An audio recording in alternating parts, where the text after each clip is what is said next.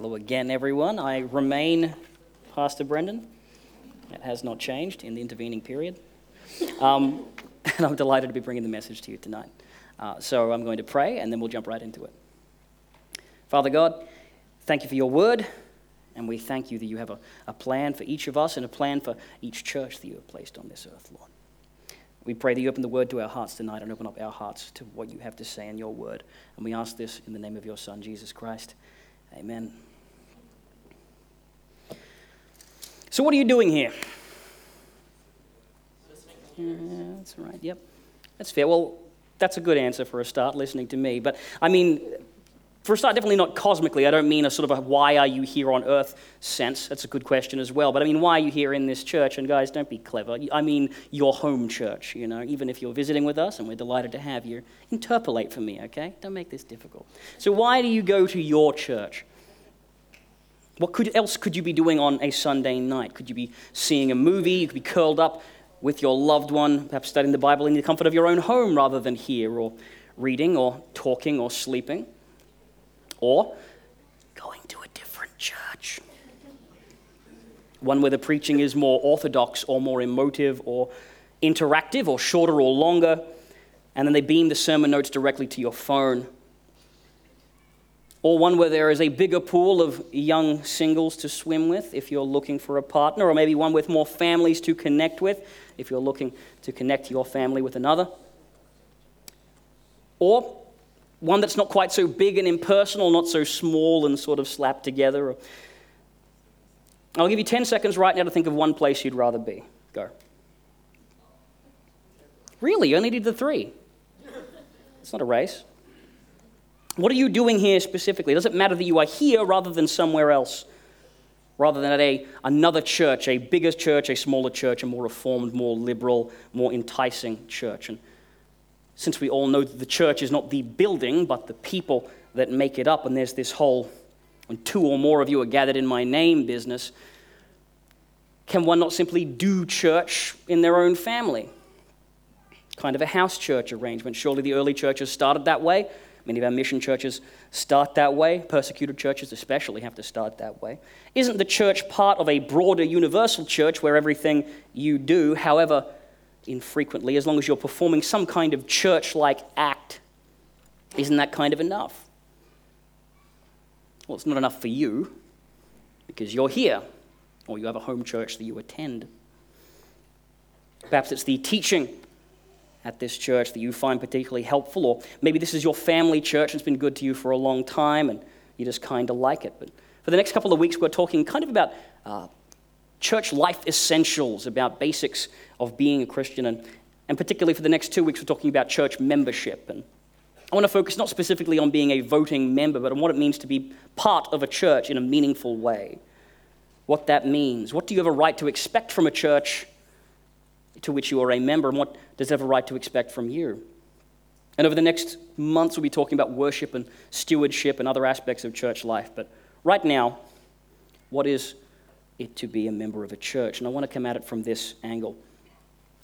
What do people get out of coming to church that fulfills some kind of need? Some of these will apply to you, some will not.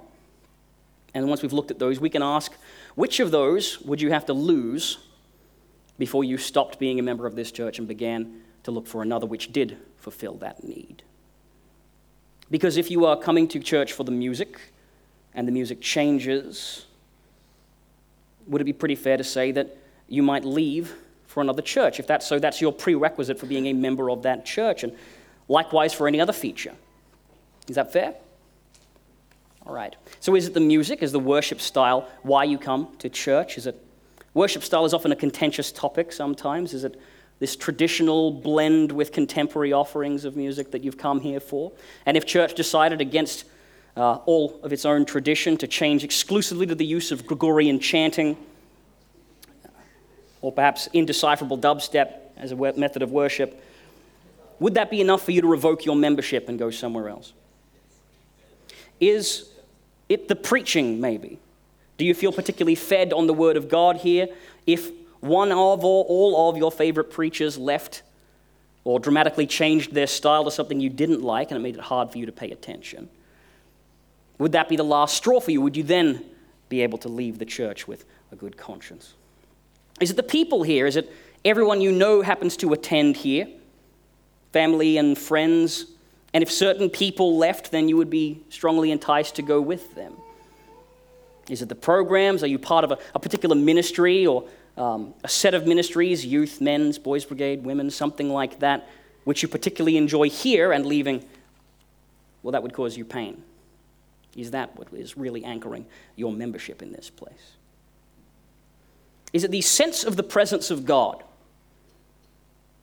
Do you feel particularly spiritually filled here? And for you, that sensation is the definition of church, and without that, you would feel you'd be wasting your time here. Or is it the feeling of home, the familiarity, the combination of some of the above? Is it something like that? Things change, but by degrees, and would a radical change to some or all of these things send you running for a, another church with a more familiar feel? What is it that's keeping you here? Now, you might have another idea of church or what constitutes a church, but I expect most people value at least some of those things as sort of a non negotiable pact with what makes up a church that they would consider themselves a part of. Jesus didn't give us a flat out definition of what a church was meant to look like, and he only used the, church, the, uh, the term church very rarely in Scripture because the church didn't exist until he was risen, really. But one of those occasions is in our passage today, and well, let's see, we can extract from Jesus' words here in Matthew 16, which would be relevant to our discussion. This is an exchange that takes place between the disciples and Jesus Christ in Caesarea Philippi. Caesarea Philippi is a town built against uh, the side of a stone cliff. And so when Jesus begins speaking of the rock upon which he will build his church, he's got a pretty strong visual referent for the disciples to look at and be inspired. And Jesus asks his disciples two questions, and he gets the right answers, which is pretty amazing for the Gospels if you've read and seen what the disciples are likely to respond when they're challenged. But they're in verses 13 and 14 to start with. When Jesus came to the region of Caesarea Philippi, he asked his disciples, Who do you people, or who do people say the Son of Man is? They replied, Some say John the Baptist, others say Elijah, and still others Jeremiah or one of the prophets. Now, John the Baptist wasn't a miracle worker as far as we know, but he was a known figure and he conducted himself in the style of the prophet Elijah. He wore the same things and behaved in a similar manner. He's the kind of person you might expect a miraculous ministry from. Thus, some people confused him with Jesus, whom John baptized, and confused John himself with Elijah, or perhaps correctly identified him as Elijah because the prophecy they were waiting on in Malachi 4 says this See, I will send, to the, send the prophet Elijah to you before the great and dreadful day of the Lord comes. He will turn the hearts of the parents to their children and the hearts of the children to their parents, or else I will come and strike the land with total destruction. John was the Elijah they were waiting for. But you can forgive them a little bit here for jumbling together John and Jesus and Elijah and not quite knowing what was going on. The crowds tended to be at a bit of an arm's distance from Christ at this point. Jeremiah is a little different, but there's a lot of parallels between Jesus and Jeremiah, both wept over Jerusalem's impending destruction and prophesied that destruction. Both were innocent sufferers, but this is really a list of names of people that are, well, common mistakes, because who Jesus is is really right in front of them. It's something they should be able to grasp. This list is for comparative purposes. The people at a distance from Christ are tripping over themselves, trying to figure out which divine figure he is, but his disciples are able to realize that he is, in fact, the divine himself. Verse 15. But what about you? He asked. Who do you say I am? Verse 16. Simon Peter answers, You are the Messiah, the Son of the living God. 100 points for Peter. Jesus commends this as a godly insight into the character of the Son in verse 17. Jesus replied, Blessed are you, Simon, son of Jonah, for this was not revealed to you by flesh and blood, but by my Father in heaven. And then comes the very crunchy part of this passage, and the one that bears a kind of a high resolution focus, verses 18 and 19. And I tell you that you are Peter, And on this rock I will build my church, and the gates of Hades will not overcome it. I will give you the keys of the kingdom of heaven. Whatever you bind on earth will be bound in heaven, and whatever you loose on earth will be loosed in heaven. And wars have been fought, and a great deal of blood spilled over how to read these verses. This is a primary source of conflict between the Catholic Church and the Orthodox churches, particularly. It's the reason that people who aren't Catholic care that there is a pope, and the reason that those who are Catholic care that people sometimes will reject that pope. That requires us to briefly examine and, I think, excitingly examine the Greek text, but I won't drag you through it terribly long. It's fairly simple, actually. Here's the deal the Greek word for rock used here, for the name given to Peter, is Petros, like petrify. And Petros is the name that Jesus gives here to Simon, now called Petros. Peter, he says, I say that you are a rock. And henceforth, people call him Simon Peter, Simon the Rock. That's pretty good, pretty good appellation. He's in good company. Dwayne the Rock Johnson, Chris Rock, Kid Rock, eh, kind of going downhill. Anyway, being the rock, that's a good thing. Then Jesus says, Upon this rock I will build my church. Now, that word for the second round of rock is not Petros, but Petra. Petra means a big, a foundational rock like the one Caesarea Philippi is built into. Is this difference important? Maybe. Greek is one of those languages where the words have the gender packed right into them. Everything, just about everything, is male or female in the way it's read. And for Greek, when you're talking about rocks, you have Petra and Petros. And it's kind of like Petra, the female word, is like the big mother rock, and the Petros is the little baby boy rock. That's the kind of imagery of this. And why am I telling you all of this? Well, it's possible you can read this passage to say Jesus calls Peter the rock, and he's building the church upon that rock. He's building his church upon Peter. He's making him the leader of the church with great authority, and Peter will pass that leadership down to the next guy who will also have great authority. That's a sort of a kingship. That's called apostolic succession. That's the Catholic reading of this verse. Or you can go to the other extreme at the end that Jesus uses the different words to completely differentiate the ideas. Peter, you are this little tiny stone, but upon this rock I build my church. Upon myself I build the church. In which case, anyone who confesses Christ as their Savior is in the church, regardless of whether or not they have a church family connection of any kind. That's the other very extreme reading of this. And that's a pretty big difference, and a lot of people, like I said, have bled and died for that one. And there's a whole lot of middle ground being excluded there right now. But I guess the question here is does this mean that Peter's actions, as one of the formative leaders of the early church, are being preemptively honored by Christ in this passage? Is this Jesus saying that Peter himself, personally, will be the rock of the church? Did he mean that it's people who are like Peter, who answer correctly that Jesus is Messiah, who recognize him as the Savior? who ought to be the foundation of the church. Did Jesus really mean Petra, the big rock, when he's talking to Peter, Petros, the small rock? But he changed the word when he gave him the name because that would be a girl's name, and that would be silly. You won't find a clear answer here in the passage, but most, I think the most sensible reading that I find in this passage is this, in, in the greater context of the Bible, is that Peter was the first in this tradition of claiming Jesus as Savior, the first to lay down this template of what it means to be part of the church, its stone foundation. The church is built out of just such people who were at first weak people and self righteous blowhards who will run when confronted with real challenge, but the Holy Spirit works in them and builds them into genuinely godly people, citizens of the earthly face of the kingdom of God. The body of God's people is built not from uh, a genetically linked group of people with the same blood or from those who qualify by righteousness, by trying hard enough and succeeding, but by those who recognize Jesus as their Savior. That's the point. And the second half of that verse says that the gates of Hades will not prevail against Jesus' church. This is sometimes translated the gates of hell rather than the gates of Hades. I think that's a little misleading. Jesus uses another word when he's talking about hell, hell, like final destination of the evil hell. Hades refers to the place of the dead, it's the grave, This is saying that, not saying that all the infernal powers and devils that will come running out of the gates of hell won't be able to breach the church. That's a good sentiment, but that's not what this is saying. This is Jesus promising that death will not divide his people. These metaphorical gates between the living and the dead cannot hold back believers and cannot hold them certainly from their Messiah. They, like their Savior, will rise again.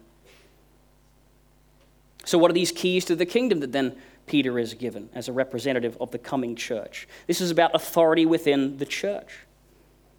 The talk of heaven and earth here is in keeping with the biblical theme of God's kingdom coming to earth. It's this idea of a dwelling place for God and the dwelling place of man overlapping finally, as they were meant to, ever since they were divided at the Garden of Eden. Scripture is populated all around with these attempts for people to get back to that state of having a place where heaven and earth collide, where God can meet with man. Sometimes it's done God's way, it's done right. The temple, when it's done right, is a place where God meets with man. It's a temporary picture of what's to come, but that's what it is. The mountains upon which Moses and Elijah and Jesus have divine encounters are an echo of this. They're getting as close to heaven as they can, and heaven comes down to them. Sometimes it's done presumptuously and it's done wrong, and God destroys the overlap when that happens. He closes the garden, He brings destroyers to the temple. But the real overlap of heaven and earth is focused in Jesus Himself, who is God and man. That's why so many churches have a steeple with a cross. It's the highest place they can fix it to put this intersection of God and man, of heaven and earth. And the highest place to which mere humans can ascend is to the foot of the cross, which is the lowest place to which God has ever come. So Jesus says, I give you the keys to the kingdom of heaven, the domain of God and man on earth. And as you operate in it, as earthly beings, you will be doing so with a heavenly authority and a power. He tells his disciples not to tell anyone that he is Messiah because his work as Savior has not yet been completed until he's been crucified risen. Once that's done, Jesus has done all the work to reconcile God and man, done that at one location and point in history, one time. And with Christ's resurrection comes the Great Commission to bring the good news to the world, to reconcile God to man spiritually by surrendering to that same cross. That's the heart of the church. An assembly of God's people meeting with God, deepening their relationship with God, and drawing new believers into that gathering which constitutes the kingdom of God. It's the church, God's people, which is the only thing that the gates of Hades will not prevail against. Everything else will go away someday. Therefore, it's not a stretch to say that the most significant things that you can do in your life involve in some way meaningfully contributing to God's church. That's not a small claim. If a few times in your life you get up at 7 a.m. on a Saturday and participate in a church working bee or a cleaning crew or some similarly seemingly small act of ministry, if you do that a few times, if you do that one time, you'll be performing a service to your brothers and sisters in Christ and God Himself, which will be valued and honored in a million years, arcing off into eternity in the kingdom of God. But if you discover the cure for cancer, which changes this world, and henceforth everyone lives commonly to the age of 120, you will have performed a, a service which has only delayed the inevitable death of man, and which will become irrelevant and forgotten when the world passes away. All the riches and rewards promised in eternity are an eternal reflection of the good done in the kingdom here and now. What else could they be what do you picture when you think of the heavenly reward? A house made of gold? Unlimited material things? The reward that we get is an improved richness in our relationship as brothers and sisters in Christ and an improved relationship with God. The things that you do which matter eternally are done in or for God's people, and by that, God Himself. So, might I suggest that if you are really just sticking around because you're getting one thing or another out of the church, music or teaching or anything else, you are not getting your kingdom's worth. Perhaps that's because you're not giving your kingdom's worth. A church that believes in the saving power of the resurrected Son of God is an expression of the kingdom of God. It's a, it's a manifestation of the church, God's people on earth, bringing heaven with them. And there are very few features of a church's structure or style or makeup that can't be negotiated to alternative forms over time or frozen for decades without change as tradition might dictate but they cannot be what being a member of the church is about. Extreme attachment to some feature of the church, or, or a fixated repulsion of a feature of the church. So much that one might leave a church to get away from it or go specifically to a church to find it. These are signs that your relationship to the church might not be bound up in the love of God's people and mutual devotion to the Savior as it should be. That love is fostered through joining in ministries, through founding them, through engaging with people of the church, through helping your brothers and sisters in your church, through inviting new people in to become brothers and sisters in that church, through participating in the life of the church. It comes from taking pride in what the church has done right and responsibility for what it has done wrong. And as much as possible, seeking to vanish the latter in the growing shadow of the former. It comes from working and sometimes with affection fighting against the imperfections of the church to make its parts better. And it comes from accepting that sometimes the teaching or the music or anything else might be flawed beyond your ability to fix it, and you may just have to accept it as it is. The church is built on love the love of God, love that is imperishable to death and the gates of Hades will not prevail against it. And you are only able to love that which you pour yourself into. We love God absolutely because we give our whole selves to Him when we repent and become His children. We love our families because, like it or not, we are locked in with them with a big chunk of our life. These strange people who seem like they're from different worlds from us, but who share our blood.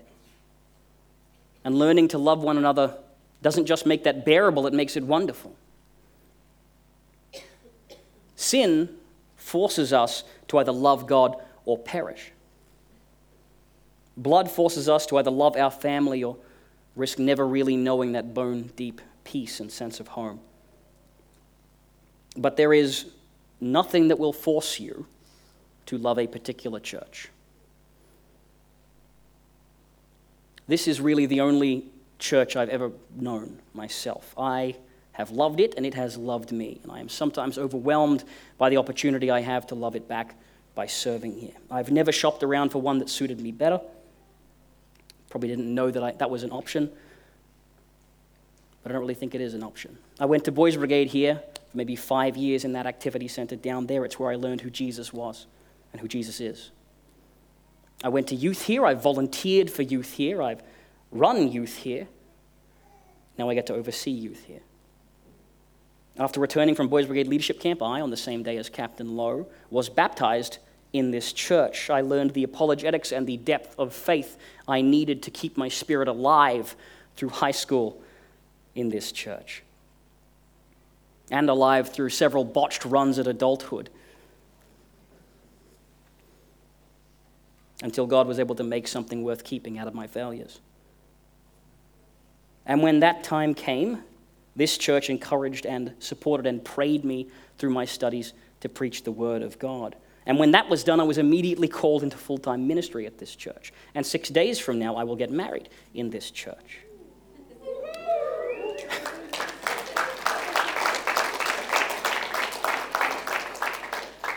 so you can believe me when I say that the idea of leaving this church for any reason wounds me. The statistical unlikelihood that I will spend my entire life serving in this church and not to be called to some other place eventually is something I try not to think about. To be a member of the church, to be a part of a church, you must love it, and to love it, you must pour yourself into it, such that the idea of leaving it for any reason other than the brute facts of life, and even for them, should be painful. And if you love this church or your home church, consider pouring yourself into it in a new way. Pray that God might put on your heart the best way to spend your time, and when He prompts you to act, you act. And if you are so flat for time that you can't imagine pouring yourself into this church or your home church in a new way, then please reach out and let us know so that we can pour back into you. That's what we're for. Our care ministry, our home groups, our pastors, all our individual members of this church, their hearts are geared towards loving those who are here. And particularly loving you when your life is constricting your ability to do the work of God. Don't suffer alone. But if you don't think of your church as your church, into which you are genuinely invested, and the idea of leaving it does not break your heart, then see me or another pastor after the service. Tell us what you want to do. Or if you don't know what to do, just say that how to love or serve or help your community more. And if your relationship with your church does not stir your soul, even so minimally that you cannot even want to serve it, then please, I beg you, leave this church and find one that you can lift yourself to serve. Because you are starving towards a spiritual death and in the kingdom built on the love of God and one another, that is the greatest tragedy that I can imagine. Let's pray.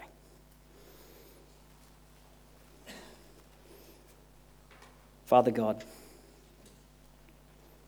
you are amazing.